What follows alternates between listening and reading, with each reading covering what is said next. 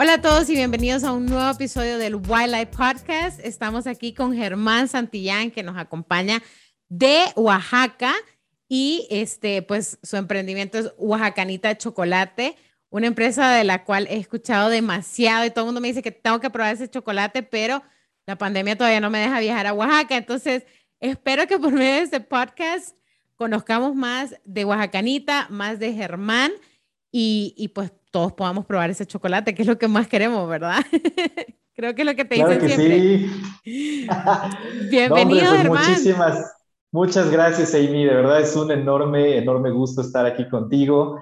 De verdad, el trabajo que tú haces es súper inspirador. Eres un es. miembro clave para la red de Wildlife y de verdad creo que el podcast como tal ya nos lo estaban pidiendo a gritos todos los fellows para seguir conociéndonos y seguir conociendo las historias pues que es- existen a través de esta red y en nombre, al contrario, muchísimas gracias por tenerme en tu espacio.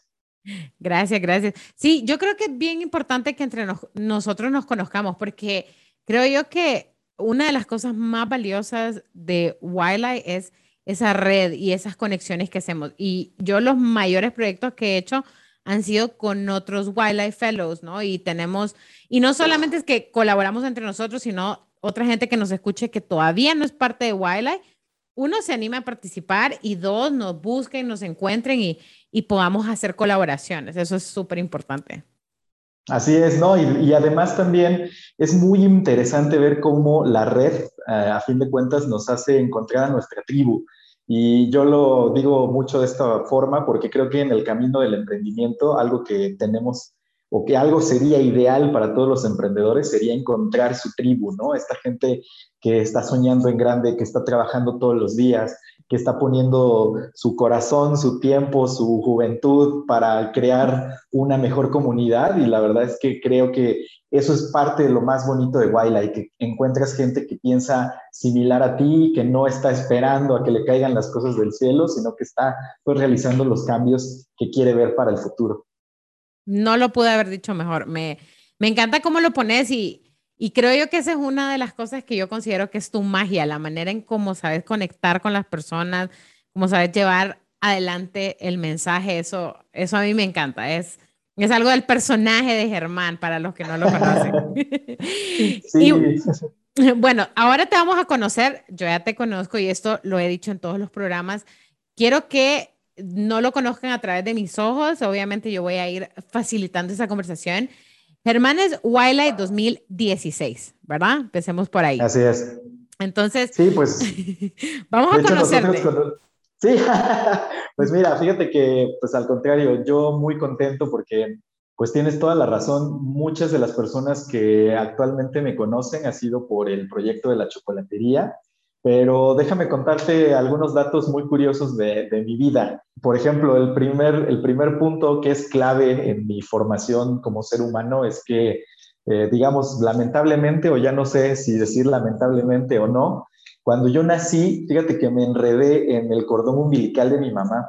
Entonces mis pies no se pudieron formar bien. Cuando, cuando yo nazco, cuando yo nazco, eh, pues nazco con este padecimiento que se llama pie equinovaro, donde no se desarrollan tus pies, es como si se hicieran puñitos, ¿no? Entonces lo que, lo que me hicieron a los cinco días de nacido fue comenzar a, con cirugías a enderezar Wow. mis pies, a abrirlos y entonces, durante mi primer año de vida, recibí cinco cirugías este, en el hospital. Mis papás de verdad se la rifaron muchísimo. Digo, aquí en México decimos rifar a que pues tuvieron el valor de llevar adelante todo este tema.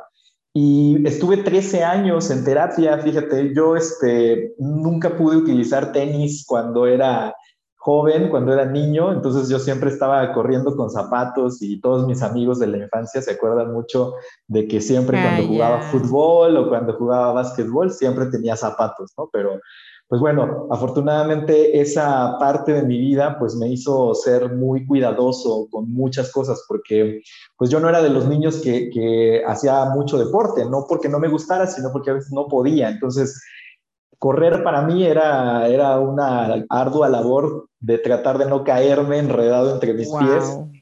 Y pues eso me hizo pues crear como que un tipo de conciencia más conservadora, más observador. En la escuela siempre me enfoqué mucho por el tema de las artes, ¿no? Yo empecé a tocar la guitarra a los 11 años y entonces empecé a encontrar mucho eh, apoyo en esta parte de la cultura, de las artes y por eso yo creo que me, que me gusta mucho y por eso hago lo que hago, ¿no? Y pues bueno, ya después de este viaje que tuve personal, de tratar de pues conocerme a mí mismo y de tratar de enfrentar pues todos los retos que, que me llegaron de, pues de manera muy temprana, me hicieron también pues valorar mucho muchas cosas sencillas, ¿no? Como el simple hecho de poder caminar o el simple hecho de poder estar bien con tu cuerpo, el hecho de pues tratar de no eh, encasillarte en cosas que a veces no valen tanto la pena y enfocarte cómo puedes salir adelante, ¿no? Entonces, creo que eso definió mucho parte de mi, de mi personalidad y como bien lo dices, ¿no? Este, últimamente reconociéndome a mí mismo, pues sí me doy cuenta de que se me facilita mucho platicar con la gente. De hecho, soy una persona que le gusta mucho hablar, ¿no? Y me gusta mucho, pues, conocer con quién estoy, conocer qué es lo que hacen y eso me ayuda. Tu empatía, tu empatía. La verdad es que eso es algo que, que yo lo noto y eso que quiero dejar claro, nosotros solo nos hemos conocido vía Zoom. Y ya vamos, ya vamos a entrar a cómo nos conocimos, eh, son, porque somos generaciones diferentes. Yo soy 2017, que ya lo hemos dicho varias veces en el podcast, eh, Germán es 2016.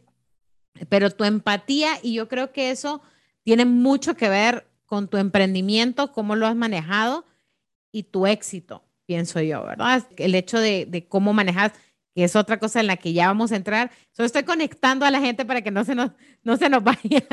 Tenemos tanto de qué hablar ahorita. Contame un poquito de cómo empieza tu carrera como emprendedor antes de llegar a Wildlife. ¿Cómo, cómo llegas a Wildlife? Luego vamos a, pasar ya a, hablar un ratito de, de Wildlife en sí.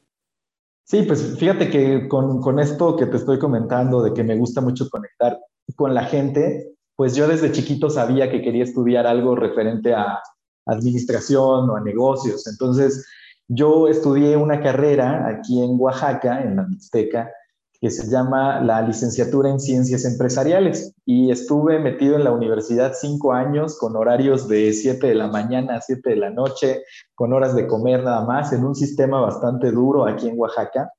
y pues me dejó muchas cosas, me dejó muchas cosas, temas de orden, de puntualidad, de siempre ser honesto, de decir la verdad. Siempre he creído mucho en el poder de los buenos valores, porque además creo que una vida libre es aquella que está pues completamente desapegada de cuestiones de ego, cuestiones de pues solamente aparentar, ¿no? Entonces, después de esta preparación que tuve eh, con, en la universidad, el proyecto de la chocolatería nace porque me fui a trabajar unos meses a la Cámara de Comercio y Tecnología de México-China. Entonces, pues en el 2013 se hablaba mucho de que México tenía muchas oportunidades de comercializar sus productos tradicionales en mercados internacionales. Y para las personas que nos están escuchando, para toda la red, pues yo quiero compartirles que aquí en México tenemos una cultura muy bonita del chocolate.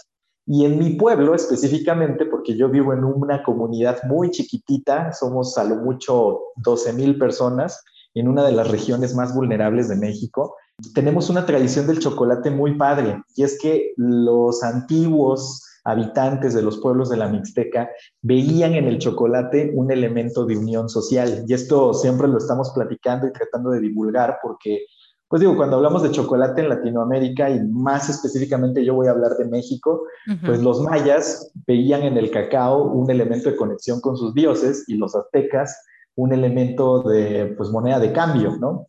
Y en mi comunidad y en la región donde yo vivo, pues lo veíamos más como un elemento de unión social. Y eso se ve en los antiguos códices que todavía pudieron existir y que todavía se conservan en el Museo Británico, donde veías tú que antes para casarse se compartían entre los reyes una taza de chocolate para sellar su amor. Eso no lo sabía. Sí, está padrísima esa historia. Y fíjate que tú vienes aquí al pueblo, o sea, si algún día me vienes a visitar, pues si nos toca ir a una boda o ir a un bautizo o a un funeral, es súper común que la gente te va a recibir con una taza de chocolate. Entonces, de ahí es de donde surge toda esta idea de decir, bueno, pues podemos crear un producto tradicional, pero que al mismo tiempo sea valorado en otros mercados fuera de nuestro país. Y bueno, pues fue así como se nos ocurrió la grandiosa idea de empezar con esta travesía. Ok, antes de mi, de mi primera pregunta, yo quiero que cuando me case, por favor, me mandes Oaxacanita Chocolate, edición nupcial, para poder hacer esta tradición, ¿verdad? Eso, eso por favor, déjalo anotado. Y segundo, contame, salís de la universidad y ya sabías que ibas a emprender en esto. Así es, fíjate que yo, como muchos de los mexicanos y yo creo que como muchos de los latinoamericanos, mis papás son comerciantes. Entonces ellos tenían su, su negocio y pues prácticamente a la par de que yo estaba estudiando, pues yo trabajaba con ellos, de repente pues me metía, ¿no? Al tema de negocio y fue ahí cuando empecé a desarrollar todas estas habilidades de empresa común y corriente, ¿no? Como la conocemos hoy en día.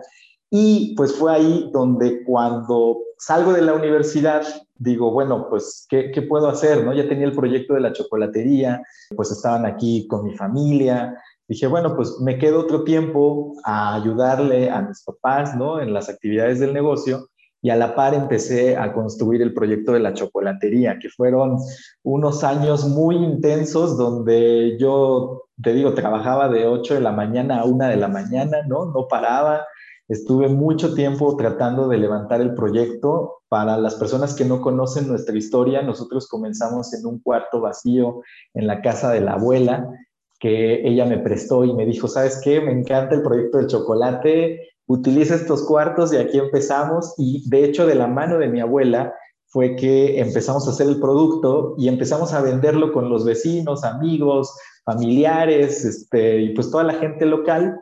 Y fue que comenzó el proyecto y así estuvimos trabajando y curiosamente fue que después empezamos con la magia del proyecto, que es la parte de impacto social. A eso es lo que vamos. Quiero que, que sepan de que dentro de Wildlife hay muchos emprendimientos en el mundo que se hacen, ¿verdad? Pero, y yo siento que un denominador común de Wildlife es que todos tenemos nuestra magia.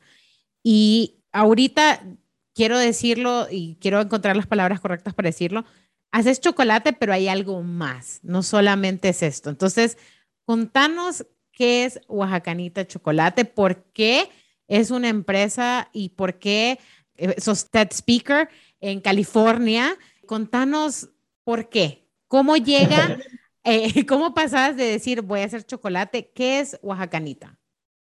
Pues fíjate que yo creo que uno de los elementos que nos ha dado mucha sostenibilidad a lo que hacemos es que somos muy buenos desaprendiendo. Y creo que eso es uno de los tips que yo quisiera dejarles a los emprendedores, que es muy importante aprender a desaprender. Y que, pues bueno, nosotros como chocolatería sabemos que existen miles de competidores en el mundo, pero teníamos nosotros un elemento muy importante. El principal es que estábamos trabajando y que estamos al día de hoy trabajando en una de las regiones más pobres de mi país, que es la Mixteca oaxaqueña, que es una de las regiones que más mano de obra exporta hacia los Estados Unidos de América. Tenemos de los índices educativos más bajos de mi país y vivimos en comunidades donde todavía hay gente que vive con menos de un dólar al día y donde muchos de los derechos de las mujeres no son respetados cabalmente, ¿no? Entonces, cuando empezamos el proyecto de la chocolatería, aquí en Oaxaca existe una tradición muy bonita que son las cocineras tradicionales. Tú vas a una fiesta en los pueblos de Oaxaca y siempre vas a encontrar este grupo de señoras, pues en su mayoría ya adultas, que tienen todo este conocimiento gastronómico que les han heredado sus antepasados y que lo aplican en las fiestas más importantes de las comunidades. Entonces nosotros dijimos, bueno, pues están estas señoras, pues vamos a ver de qué forma podemos utilizar este conocimiento, cómo lo podemos dignificar. Y fue que empezamos con el taller invitando a las mujeres cocineras tradicionales de mi comunidad. Pero fíjate que cuando nosotros comenzamos el trabajo, nunca pensamos que íbamos a encontrar historias como las que encontrábamos, ¿no? Mujeres que sus maridos no las dejaban salir a trabajar, mujeres que cuando no estaban cocinando se iban a hacer labores domésticas a otras casas y recibían tratos espeluznantes, mujeres que no podían haber o que no pudieron decidir con quién se casaban. Y bueno, empezamos a darnos cuenta de que en la comunidad en donde nosotros mismos vivíamos, pues había muchos problemas relacionados a la equidad de género. Entonces, desde ese momento en el que empezamos a tener contacto con las cocineras, fue que dijimos, no, o sea, el chocolate es una cosa, el chocolate es el pretexto, pero creo que podemos resolver problemas más profundos de nuestra comunidad a través de él. Y fue que se creó este espacio que, bueno, Oaxacanita Chocolate como tal, pues trabaja con este sector. Pero adicionalmente, y parte de la magia de Oaxacanita es que trabajamos con artesanos de palma de la región, que bueno, pues el trabajo en palma aquí ha sido rezagado por el uso de plásticos y nosotros retomamos esta tradición para elaborar los empaques de nuestro producto. Y luego todavía el dato más impresionante es que a pesar de que México se ha considerado la cuna del chocolate, solamente producimos 30 mil toneladas de cacao al año de las 120 mil que necesita nuestra industria. Entonces, esto en otras palabras quiere decir que cuatro de cada cinco chocolates que se producen aquí en mi país están hechos con cacao extranjero. Y sin embargo, aquí en las comunidades, conforme íbamos conociendo a la señora, al artesano, y conforme íbamos avanzando en las comunidades, conociéndolas y todo, nos encontramos pueblos en mi región que había familias que en sus patios traseros tenían árboles de cacao y que los utilizaban para consumo personal. Entonces, prácticamente Oaxacanita Chocolate es esta empresa social que trabaja directamente con comunidades orgullosamente indígenas de la región mixteca de Oaxaca y que se encarga a través del chocolate de crear un impacto positivo tanto social, ambiental y económico.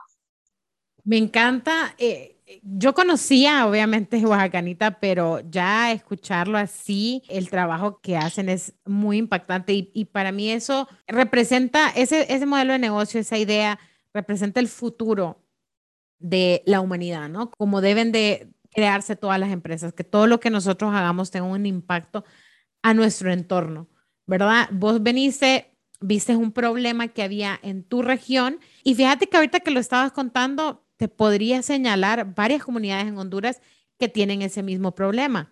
Quizás nosotros no tengamos cacao en todos lados. Sé que hay, hay una región donde hay cacao, no quiero que eh, los hondureños me empiecen a atacar porque sí sé que también producimos, pero, pero producimos muchas otras cosas donde ese mismo modelo de negocio se puede replicar, ¿verdad? ya sea con la parte del café, ya sea con la parte de, de otro montón de, de cultivos, la verdad esa no es mi área, pero pero sé que hay, hay muchísimo que se puede hacer y así muchísimos países de Latinoamérica que pueden venir y tomar los problemas de su entorno, de su comunidad y crear una solución. Al mismo tiempo estás creando una empresa que sea sostenible para la comunidad, porque no solamente es, ah, bueno, creamos esta empresa y, y si nosotros nos vamos no pasa nada. O sea, no, realmente se está beneficiando toda la comunidad y eso me encanta y de verdad te, te felicito muchísimo por eso. Sí, así es. De, hecho, fíjate, Amy, que justamente hoy en la mañana, y digo, como spoiler, eh, estábamos platicando con una de las fundaciones con las que trabajamos en Alemania, que precisamente al día de hoy necesitamos soluciones complejas para problemas complejos.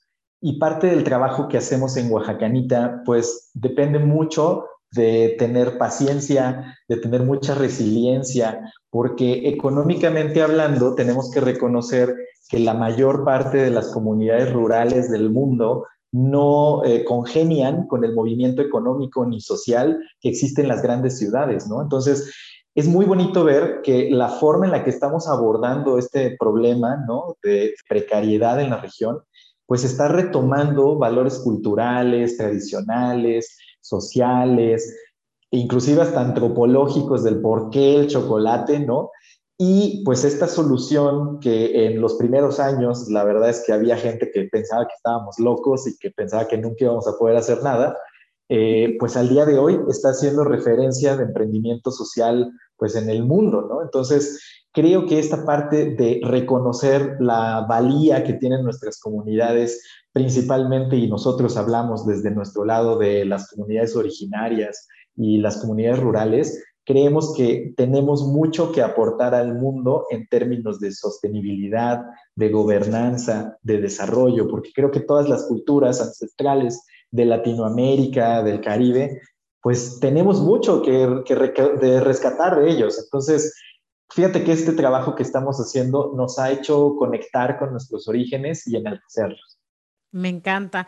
Y, opino lo mismo, o sea, creo yo que por mucho tiempo se nos, o sea, y digo no, me refiero a Latinoamérica, se nos ha puesto como, como que vamos más atrás, ¿verdad? Que la, la innovación está sucediendo en otros lugares y si no estás en, en, otro lugar, entonces no vas, a, no vas a poder crear o no vas a poder llegar a donde quieres estar, ¿no? Y, y ahí podríamos entrar al famoso tema de la fuga de cerebros, como gente eh, muy inteligente se ha ido a otros países porque siente que esa es como la manera de sacar adelante su idea o de innovar o crear, pero en nuestras regiones, en nuestras comunidades, hay muchísimas cosas que se pueden hacer, que se pueden crear, que se puede, donde se puede innovar, donde se puede revolucionar y eso llevarnos, ¿verdad?, a la, a la siguiente etapa o a lo que viene para nuestra región. Y bueno, ahora que ya conocemos de tu emprendimiento, contanos Wildlife, cómo, bueno, ya sabemos que llegó en el 2016, ¿cómo, cómo viste esta oportunidad? ¿Cómo llegaste a Wildlife? ¿A qué ciudad fuiste? Contanos un poquito de tu experiencia. Sí, pues fíjate que yo conocí el programa por una amiga ex compañera de la universidad. Yo tenía aproximadamente un año de haber empezado el proyecto de la chocolatería y te lo juro, en el 2016 todavía no se hablaba mucho del tema de emprendimiento o mucho menos emprendimiento social, todavía eran términos que para mí no sonaban en aquel entonces. Y me mandan la convocatoria y me dicen, oye, ¿sabes qué? El proyecto que tú estás armando creo que hace mucho clic con la iniciativa de Wildlife, pues aplica, ¿no? Y pues bueno, la verdad es que yo ya llevaba muchos años aprendiendo a hablar inglés. Yo empecé a tomar clases desde que era chiquito desde la primaria. Entonces era un tema que no me costaba tanto trabajo, ¿no? Entonces dije, bueno, pues vamos a intentarlo, ¿no? A lo mejor y sale algo bueno de esto. Y curiosamente, todo lo que empezábamos a hacer, el primer reto fue trasladarlo a inglés, ¿no? Porque no conocíamos mucha de la terminología que usábamos en el proyecto, cómo se decía en inglés. Entonces, desde hacer el plan de negocios, desde hacer la propuesta, me acuerdo muchísimo que el día que tuve mi entrevista, ¿no? De filtro, inclusive hasta me puse traje y todo muy formal para poder aplicar. Y estaba súper emocionado porque curiosamente el día en el que me notifican que fui seleccionado, precisamente estaba con Ruth cuando todavía éramos novios, que ahora ya es mi esposa, eh, recibimos la noticia juntos, ¿no? Y estaba súper emocionado, yo no me la creía en realidad pues era algo que, era de ensueño, porque en realidad nunca eh, había podido salir hacia los Estados Unidos, yo no conocía nada de Estados Unidos, entonces ese empujoncito que te dan y que te dicen, creo en ti, creo en lo que estás haciendo, creo que tu idea es buena, creo que ese empujoncito fue el que primordialmente ha hecho que lleguemos hasta donde estamos. Y de hecho, nosotros con el gobierno de Estados Unidos, con la Embajada de Estados Unidos en México, tenemos una muy buena relación y siempre se los reconocemos. O sea, gracias a ellos por creer en lo que nosotros estábamos construyendo, fue que pues no decaímos en el ánimo y que seguimos avanzando. Y fíjate que, pues bueno, cuando, cuando nosotros fuimos seleccionados, de por sí fue una experiencia increíble desde el hecho de que nos invitaron, ¿no? A sacar nuestra visa especial, sin filas, sin estar esperando ningún tipo de documento, ¿no? que no entra por atrás. Bueno, nosotros, no sé cómo está hecha tu embajada, pero nosotros entramos por, por atrás, como por express, y, sí, todo eso te hace sentir bien importante. Sí, claro, o sea, es como de que llegas y, todos te conocen, todos saben qué es lo que estás haciendo, todos sienten que eres importante, ¿sabes? A veces tú no te la crees, pero todo tu entorno te hace creer que tú eres muy importante. Entonces, eso nos llenó muchísimo y además aquí en la Embajada de Estados Unidos en México, pues bueno, Miguel Vázquez de la Embajada, Elizabeth Andión, Caroline Turpin que estaba encargada del programa, todos ellos fueron así personas excelentes que nos hicieron sentir como en casa, nos hicieron sentir pues que, que de verdad estábamos ahí por algo, ¿no? Que había una razón muy importante para estar en el programa. Y bueno, pues nos invitaron a comer, nos dieron toda una descripción del programa, la bienvenida, qué es lo que se veía, lo que se venía, ¿no? Después. Y bueno, pues bueno, ya la primera ciudad que yo visité en ese, en ese entonces fue Dallas. que fue ahí donde se hizo nuestro opening.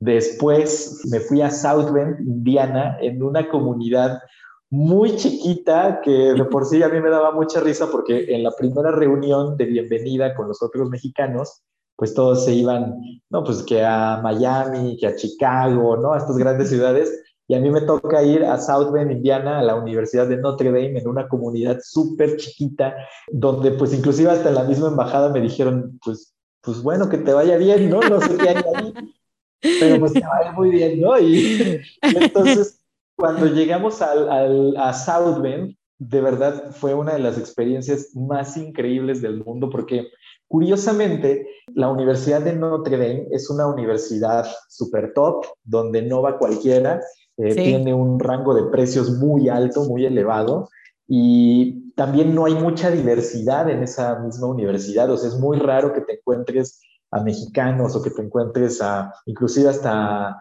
afro, a personas afro ahí en la misma universidad. Y entonces cuando nosotros llegamos, pues éramos completamente la sensación, ¿no? Un grupo de latinoamericanos que llegaban a la universidad a conocer. Sí. Y me pude ir a trabajar con mi mentor que se llama John Pinter. Me, me conectó con chocolaterías de ahí de South Bend, que al día de hoy seguimos en comunicación, seguimos colaborando, a cafeterías, a pues bueno, a estas empresas que están ahí locales y que abrieron completamente sus puertas para que yo pudiera aprender de ellos, ¿no? En temas de procesamiento del producto, de control de administrativo de las empresas. Y lo más padre de todo es que inclusive la misma universidad nos sacó a diferentes lugares. Nos llevaron a Chicago, nos llevaron a comunidades Amish, eh, pudimos conocer bastante de la cultura del norte de Estados Unidos de una forma muy, muy lúdica y al día de hoy, fíjate que mi historia con Notre Dame es muy bonita porque, bueno, ya se termina esta experiencia, terminamos nuestro, nuestro programa en Washington, donde nos invitan al Departamento de Estado, donde nos felicitan, donde nos dan nuestro reconocimiento firmado por el expresidente Obama, de hecho creo que fuimos la única generación que recibió su eh, diploma de Obama. Y después de eso, en 2018, me invitan como opening speaker de la generación 2018 de Wildlife. Justo cuando yo voy para allá, este, la Universidad de Notre Dame se entera de que iba a ir al opening a Detroit y me invitaron otra vez a la universidad y me pagaron absolutamente todo. Wow. Hicimos entrevistas, hicimos ahora sí que una serie de videos, presentamos el proyecto y, no, hombre, fueron así de lo mejor.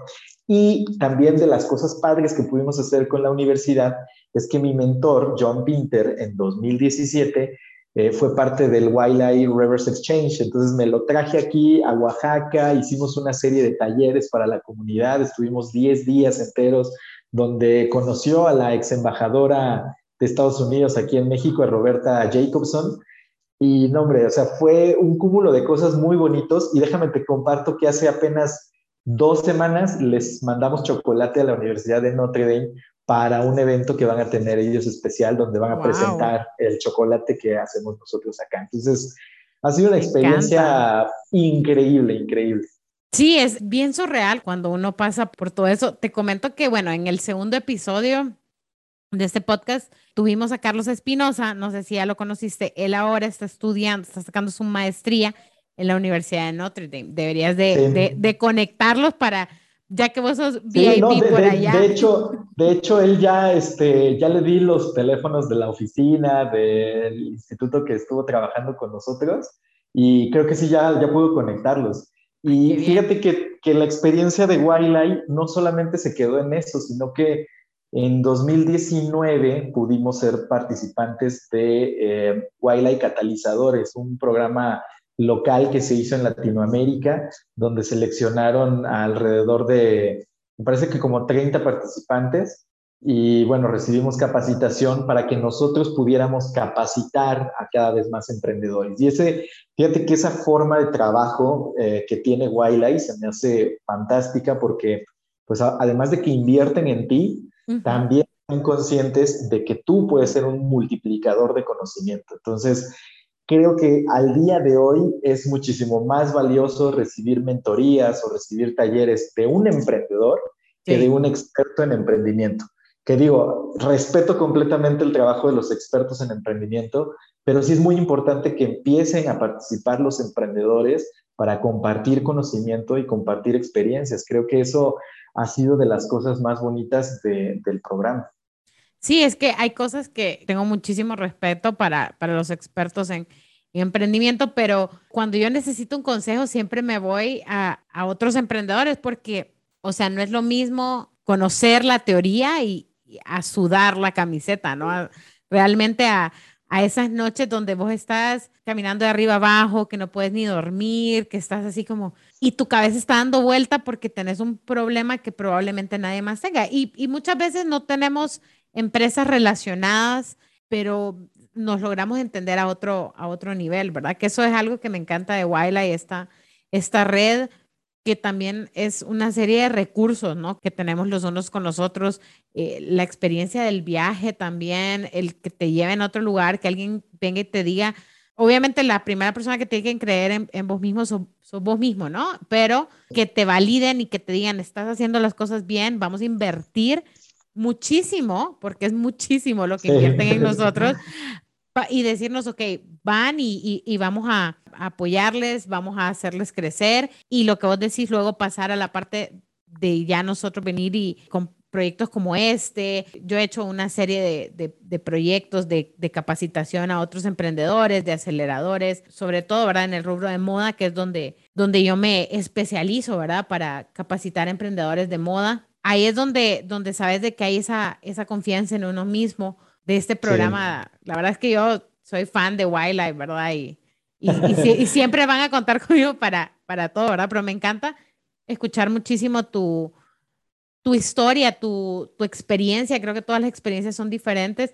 Y yo creo que, eh, eh, y esto va para todos los emprendedores, ya sea que estés en el programa de Wildlife, que estés pensando aplicar, que estuviste en otro programa, hay tantos, muchísimos buenos programas de emprendimiento. Creo yo que todo depende, o sea, te pueden poner miles de recursos, o te pueden dar lo más básico. No importa. Así es. Al final todo depende de cómo uno hace de esa experiencia, ¿no? O sea, lo que vos contás, César Gallardo también nos contó en, en, otra experiencia que a él también lo mandaron a una ciudad muy chiquita, muy chiquita, y él decía, bueno, ¿y qué, qué onda, no? Pero tuvo una experiencia increíble que lo ayudó a crecer muchísimo. Y es lo mismo que nos contás vos, ¿verdad?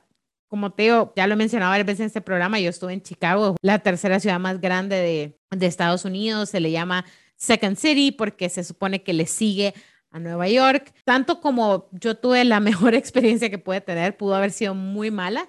Si yo venía y me decía, ah, pues es que aquí no hay nada, aquí, ¿quién voy a conocer? O sea, cada persona que yo conocía me aseguraba de, de moverme, ¿no? Y, y conseguir eso que, que, necesitaba. Creo yo que eso es lo importante, ¿verdad? Aunque no salgas de tu ciudad. Fíjate que yo creo que voy completamente de acuerdo contigo que uno de los componentes más importantes de Wildlife es que no solamente apuestan en el proyecto, sino que apuestan en la persona. Y entonces durante tu experiencia en el programa es cuando el emprendedor saca lo que decimos aquí en México, sacamos la casta, sacamos la garra para decir, voy a tomar lo mejor de todas las pequeñas oportunidades que se me presentan en el día a día.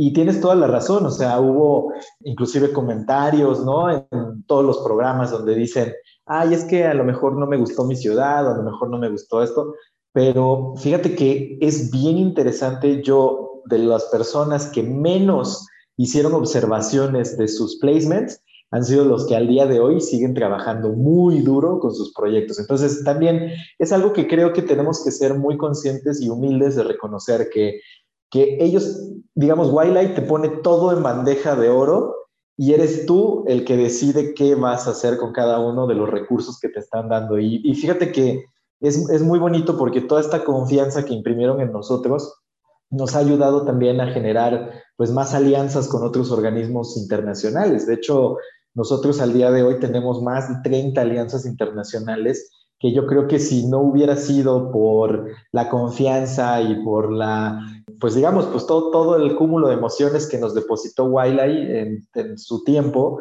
pues no hubiéramos podido alcanzar. O sea, por ejemplo, hemos podido ser reconocidos a nivel internacional por la International Youth Foundation, hemos sido reconocidos como caso de éxito de Facebook a nivel mundial, hemos sido reconocidos por TEF, somos parte del programa de TEF Fellows, que de hecho solamente cuatro mexicanos han logrado tener en la historia de 20 años. Hemos sido reconocidos por la Organización de los Estados Americanos. De hecho, este año fue que nos dieron este reconocimiento porque creyeron también en el proyecto que estamos realizando.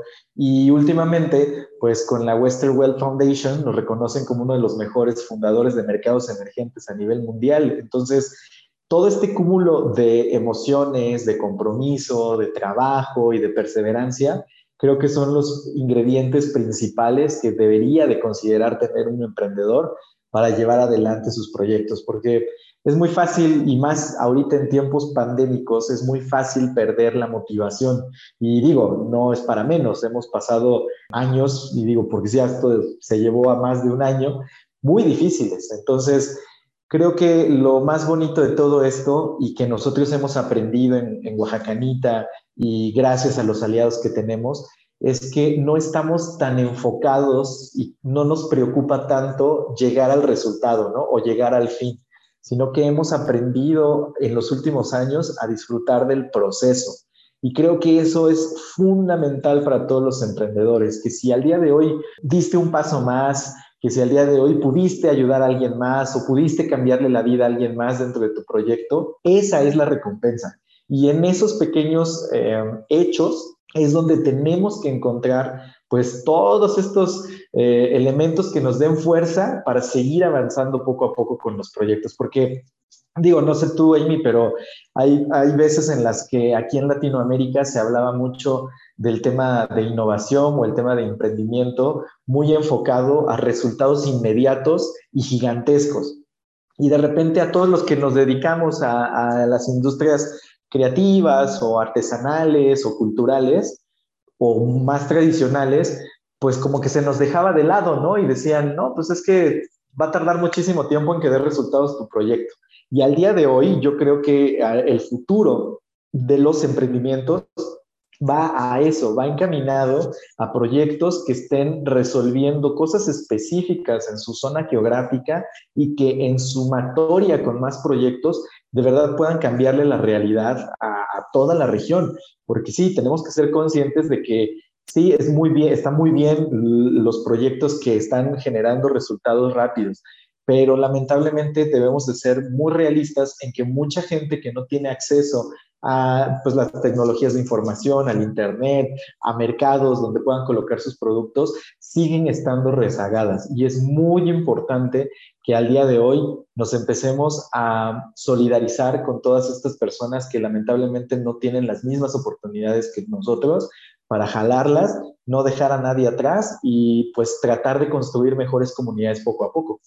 Me, me gusta mucho eso que estabas diciendo. La verdad es que con Augeboga nosotros cuando comenzamos, pues claro, cuando uno, cuando uno está interesado en la moda, uno lo que mira es que me muero por presentar en Europa, me, me muero por presentar en Nueva York, me muero por presentar en París, querés alcanzar el nivel de Chanel, querés alcanzar el nivel de Dior. Y en eso, a medida yo iba teniendo eventos, el primer problema que noté es que los diseñadores presentaban, gastaban 8 mil, 10 mil dólares en una colección y la colección no se vendía. Yo como, ok, vamos, a vamos a crear una feria. Y luego se hacía esto, pero luego vi que no había una educación para el diseñador, ¿verdad? desde como su etiqueta, su tarjeta de presentación, su imagen de marca. Y luego empecé a ver, ok, esta es alguna gente, ¿no? Que fue a la universidad. Aquí hay muchísima gente que ha ido a universidades como Parsons y FITAM y universidades muy top, ¿verdad? A nivel mundial pero yo dije, ¿qué pasa con todo ese montón de gente que quedó atrás? Todo ese montón de gente que ni siquiera puede ir a la universidad porque o ni siquiera termina el colegio. Y ahí te das cuenta, ¿no? De, de lo, lo que vos mencionás, que se había olvidado completamente un montón de gente que no tenía los recursos para poder convertir sus sueños en realidad. Y luego a eso sumale la cantidad de tradiciones y cultura de nuestro país de nuestros países, ¿no? Que por años, y, lo mismo que pasa con, con, la chocolatería de ustedes, ¿no? Que hay un montón de tradiciones, ¿no? En, en, Honduras pasa lo mismo, la parte del bordado, la parte de la manufactura, un montón de cosas, ¿verdad? Que que hacían falta, un montón de cosas que nos ha le ha dado sustento por años y años y años a familias, solamente que se había quedado ahí nomás, ¿verdad? Y ahora se les está dando la oportunidad. Yo recuerdo el año pasado que graduamos la primera colección de, generación de colectivo Auge Boga, que es, es un colectivo de emprendedores de, de, de artesanos y diseño de moda y una persona me dice, ay, yo ya quiero recibir mi diploma. Se los hicimos llegar, era en medio de la pandemia, pero se los hicimos llegar a, muchas ciudades de, de, mi país, muchas regiones, pueblos, etcétera. Y una persona me dice, yo ya quiero recibir el mío porque este es el primer diploma que voy a tener en mi vida. Wow. Y yo me quedé así como... Increíble. claro, o sea, son cosas que uno como que las escucha, pero pues yo tenía mi título de la de high school, el de la universidad ahí, y, y, la verdad, yo, a mí no me costó mucho, o sea, yo, yo trabajé toda mi vida desde que salí del colegio, pero no es como que de mi trabajo dependía pagarme la universidad, ¿verdad? Entonces, cuando uno tiene ese tipo de privilegios, a veces es bien fácil olvidarse de la situación y más en las regiones de Latinoamérica donde la mayoría está en esa situación, ¿verdad? Y, y no todos los emprendimientos pueden ser Airbnb, no todos pueden ser Netflix, no todos pueden ser Uber, que son empresas que revolucionan el mundo entero. Pero el revolucionar tu comunidad es también igual de importante. Así es. De hecho, fíjate que, acabas de tocar una palabra que creo que nos debe de resonar a todos los Liars, que en realidad nosotros tenemos un privilegio muy grande que es el poder dedicarle tiempo a nuestra preparación profesional. Y qué mejor que utilicemos ese privilegio para compartirlo con los demás. De hecho, por eso es la iniciativa, ¿no? Por eso existe Wildlife, por eso es la Young Leaders of the Americas Initiative, porque en realidad lo que nosotros estamos haciendo a través de nuestros proyectos, sí, es generar riqueza, es generar un patrimonio personal para nosotros como emprendedores, pero al mismo tiempo no solamente se queda ahí, sino que tenemos que aprender a compartir con nuestra comunidad y tratar de ver las formas en las que puede salir adelante. De hecho, fíjate que nosotros en la chocolatería lo que nos ha dado mucha curiosidad es que no solamente nos quedamos en el chocolate, sino que gracias a y gracias a diferentes organizaciones con las que hemos colaborado, hemos podido crear programas de capacitación en torno a liderazgo, idiomas, tecnología, derechos humanos, promoción de paz. Y, todo esto nunca lo hubiéramos imaginado en nuestro plan de negocios, ¿no? O sea,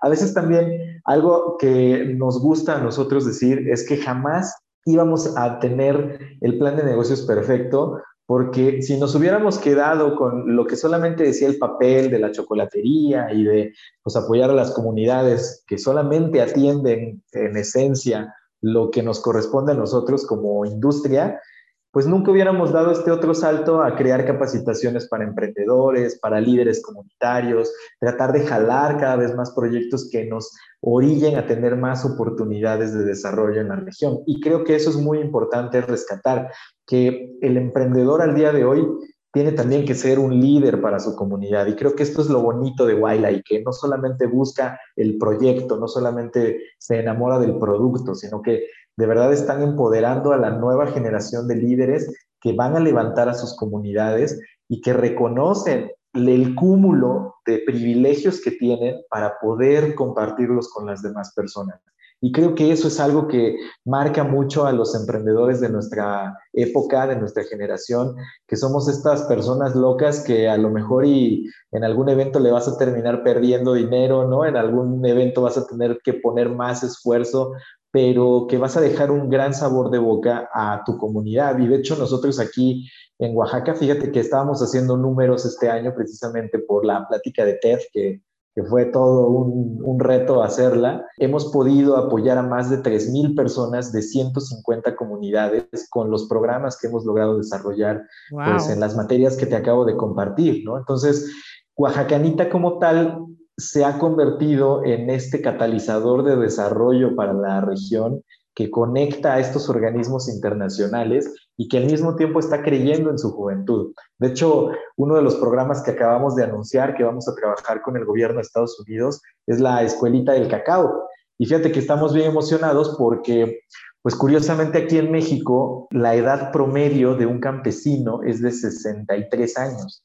Tenemos un campo que está envejeciendo muy rápido y lamentablemente no tenemos los suficientes motivadores para que las nuevas generaciones trabajen en una comunidad rural. O sea, aquí en, la, en mi región es muy común que los niños cuando cumplen 12 años, pues lo primero que quieren hacer es irse a Estados Unidos a trabajar porque ya tienen familia. Y entonces lo que vamos a hacer con esta escuelita del cacao es precisamente desarrollar una experiencia de aprendizaje nueva donde a los niños se les acerque al producto del chocolate, donde puedan sembrar su propio árbol de cacao, donde conozcan más productos que existen en la región mixteca y que están siendo vendidos fuera del, país y que también tengan experiencias internacionales con gente de otros lugares que, que de verdad les enseñen la gran valía que tienen los pueblos indígenas originarios y de comunidades vulnerables para el mundo. Entonces, vamos a hacer este ejercicio que la verdad es uno de los programas más ambiciosos que tenemos en Oaxacanita hasta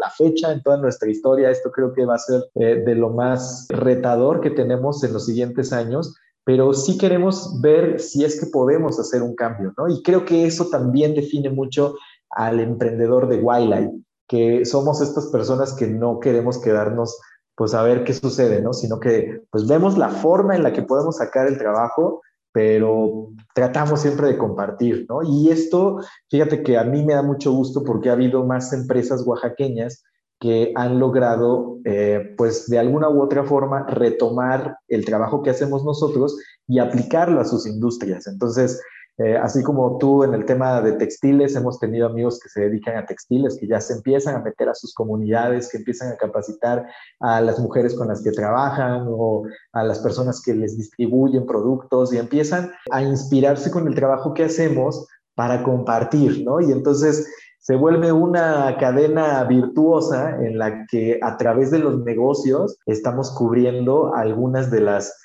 cosas que pues lamentablemente por operación o por condiciones pues, eh, pues el mismo sistema no puede cubrir, ¿no? Me encanta cómo lo pusiste. Creo yo que algo que se había dado por generaciones y generaciones es uno de está el, sueño americano, ¿verdad? Que está golpeando mucho nuestras comunidades, ¿no? Tener la cantidad de gente que está migrando y que ya no tenemos esa gente trabajando en nuestros campos, porque ese es un problema del cual Honduras puede relacionarse muchísimo ¿verdad? Con México, Guatemala, El Salvador, creo yo que tenemos ese problema, que la gente no quiere regresar a trabajar en el campo. Y la otra es de que por generaciones se consideraba X o Y razón que lo hacían, no querían instruir, no querían capacitar a estas personas que trabajaban para los campos, cultivos, etcétera.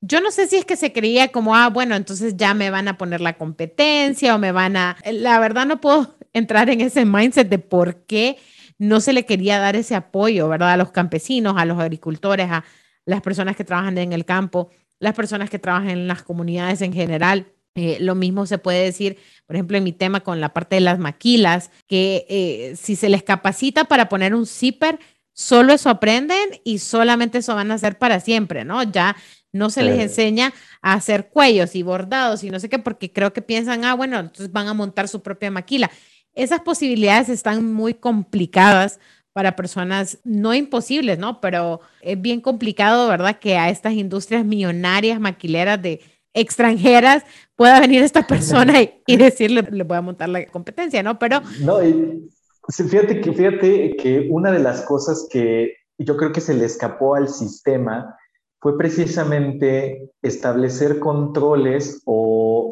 formas en las que la riqueza fuera circular. O sea, qué voy con esto? A que no solamente se quede en manos de pocos. ¿Qué pasó, por ejemplo, con muchos de los apoyos que se dieron en esta pandemia, que fue, pues bueno, dieron dinero a personas por apoyarlas porque se habían quedado sin empleo o que se habían quedado sin ingresos? ¿Qué sucede al poco plazo? Pues muchas de estas personas empiezan a gastar este dinero en Amazon, en Apple, en todas estas gigantescas y ese dinero que fue esparcido en la comunidad o en la población vuelve a regresar a manos de unos pocos. Entonces, por ejemplo, yo, yo estaba pensando hace poco, precisamente con otros fundadores con los que tengo contacto, decíamos, ¿cómo es curioso que, por ejemplo, ahorita nosotros en la chocolatería estamos trabajando un pedido especial para Pfizer México, que curiosamente se enteró de nosotros y estamos haciendo ahí una serie de planes a futuro para no solamente vender chocolate, sino también vender experiencias en línea para que conozcan el producto y al mismo tiempo que traigan, pues ojalá, ¿no? El tema de voluntariados en temas de salud, en temas de servicios médicos para aquí, para mi región.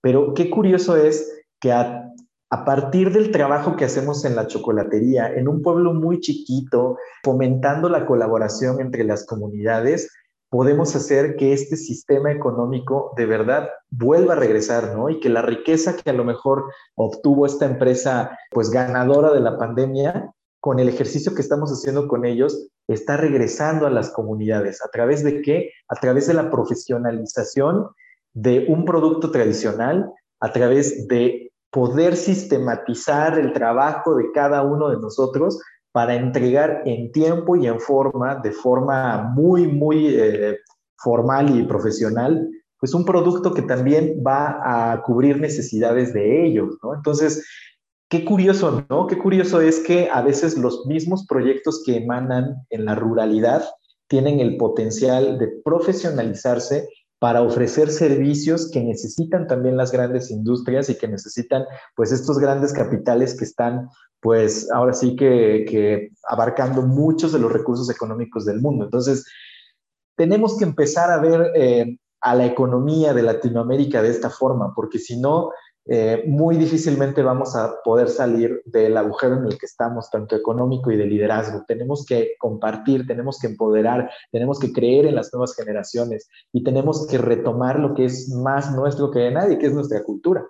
Totalmente. La verdad es que me encanta todo el mensaje que decís. Creo yo que aunque estamos en industrias separadas, el mensaje termina siendo lo mismo, ¿no? Nosotros siempre hemos empujado mucho lo de la compra local. Yo la manera en cómo lo miraba es que, por ejemplo, si nosotros dos estuviéramos en la misma ciudad, vos me compras las camisas a mí, yo vengo, te compro el chocolate, luego nosotros venimos y le compramos a X o Y persona que está haciendo acá y el dinero se nos está quedando en la misma zona. Y de esa manera todos vamos creciendo al mismo tiempo. Y esas creo yo de que las, de las mejores maneras y más fáciles como podemos participar nosotros como individuos en mejorar la economía local de nuestras ciudades, de nuestra comunidad, de nuestro país, etcétera, etcétera, ¿no? Y ese, eso yo creo que tenemos que irlo viendo a, nivel de Latinoamérica, cómo nosotros nos vamos empoderando, vamos creciendo. Y creo yo que ya nos toca, ¿verdad? Creo que ya es nuestro turno, creo que ya, ya lideraron otros lugares, ya, ya nos toca, ¿verdad? Ir, ir creciendo en esto. Pero bueno. Germán, ha sido un gustazo platicar con vos. Me encantaría quedarme otra hora más, ¿verdad? Pero hasta aquí llega el programa de hoy, hasta aquí llega este episodio. Eh, espero que te podamos volver a tener más adelante. Y, bueno, eh, si nos compartís cómo te encontramos, cómo encontramos Oaxacanita, contanos un poco de eso antes de que nos despidamos. Sí, perfecto. No, al contrario, muchísimas gracias, Amy, por la invitación. De verdad, este podcast creo que es una de las cosas y de los recursos que más necesitábamos como red de Wildlife. Creo que este ejercicio es fenomenal y de verdad espero que sean muchísimos años más, que siga funcionando y que ojalá se puedan entrevistar a todos los fellows porque hay muchas historias increíbles, ¿no? Y, y, bueno, pues nosotros ahora sí que, eh, digo, me ha dado mucho gusto conocerte, pues fuimos miembros del board, del primer board de Wild. No mencionamos eso. sí, pues al día de hoy ha sido muy interesante, ¿no? El trabajo que se ha hecho con eso. Sí, sí, sí, es cierto. Para los que no saben, eh, Germán fue parte del, del, primer año de la Alumni Advisory Board, que es eh, Junta de Consejo de Wildlife. Y ahora, ¿cuál es, qué es tu puesto? Conexión. Eh, a ver, a ver, dale. Sí, fíjate que, fíjate que ha sido bastante sorpresiva la, la invitación que me realizaron. Yo en el primer año, pues bueno, tú supiste todo el el esfuerzo y el ánimo que le metimos a las primeras actividades del board. Yo creo que les gustó mucho las observaciones o los comentarios que hacía y entonces un día IREX me llama y me dice, ¿saben qué? Es todo el equipo de IREX queremos que tú sigas participando en el board porque yo ya no me había nominado. Entonces, este, me hablaron y me dijeron es que tus contribuciones creemos que son muy valiosas y queremos que tomes un puesto especial que vamos a crear nada más para ti, que es eh, ser el asesor especial del board de Wildlife, ¿no? Entonces, la posición como tal es el board advisor del Alumni Advisory Board, entonces soy como el asesor de los asesores. Y bueno, pues evidentemente no podía decir que no ante esa invitación. Y bueno, pues Estamos súper emocionados con lo que se viene. Aquí, te digo, en México, eh, que hemos podido viajar a otros países de Latinoamérica para presentar nuestro trabajo y seguir empoderando más emprendedores. He tenido la posibilidad de colaborar con más Wildliers. Eh, la verdad es que ha sido muy bonito eh, todo lo que estamos haciendo y pues espero que mi posición en este, en este nuevo término pues nos ayude a seguir creando mejores relaciones. Yo creo que como board tenemos esa responsabilidad de ver por los nuestros, de seguir empoderando a la red, de seguir uniéndonos y de saber que estamos en una gran familia. Yo, fíjate que uno de los momentos más icónicos de Wildlife que, que he tenido, lo retomo en el momento en el que tomamos el avión. Tengo uno de mis fellows que es Luis de Anda, que es mexicano, que también participó en el Wildlife del 2016. Y curiosamente él íbamos ya a nada de tomar el vuelo y él tenía que hacer un depósito en efectivo en el banco y era una cantidad pues considerable. Cuando yo lo conozco, lo conocí en el aeropuerto. Bueno, habíamos tenido una comida antes, pero pues no era como que suficiente. Y de la nada, pues mis papás me acompañaron en 2016 al aeropuerto y este amigo, Luis, sin conocer a mis papás, les dice, oye, este, quiero que me ayuden a depositar este dinero a esta cuenta, por favor, porque ya me tengo que ir. Y era una cantidad interesante, ¿no? Y, y, yo me quedé así de que, pero, ¿cómo? O sea, si ni siquiera conoces, ni siquiera los conoces, no conoces a claro. los papás. O sea, y ese arrojo de confianza fue algo que a mí me cambió completamente la perspectiva de Wildlife, que creo que es algo que muchos de nosotros debemos de aprender, que tenemos un espacio y una zona segura para cada uno de nosotros donde puedes confiar absolutamente todo a cualquier otro fellow y creo que eso es lo más bonito de la red, ¿no? Entonces, creo que eso es lo que tenemos también que compartir, que esta red, más que una red de contactos, yo creo que somos una familia muy grande, que estamos tratando de construir cosas positivas por la región y que estamos en completa disposición de colaborar y de pues, seguir participando. ¿no? Y bueno, pues para las personas que nos escucharon, yo les recuerdo mi nombre, mi nombre es Germán Santillán, yo soy de Oaxaca, México, soy fundador y director general de Oaxacanita Chocolate. Así nos pueden encontrar en todas las redes sociales como Oaxacanita Chocolate o a mí en redes sociales como Germán Santillán.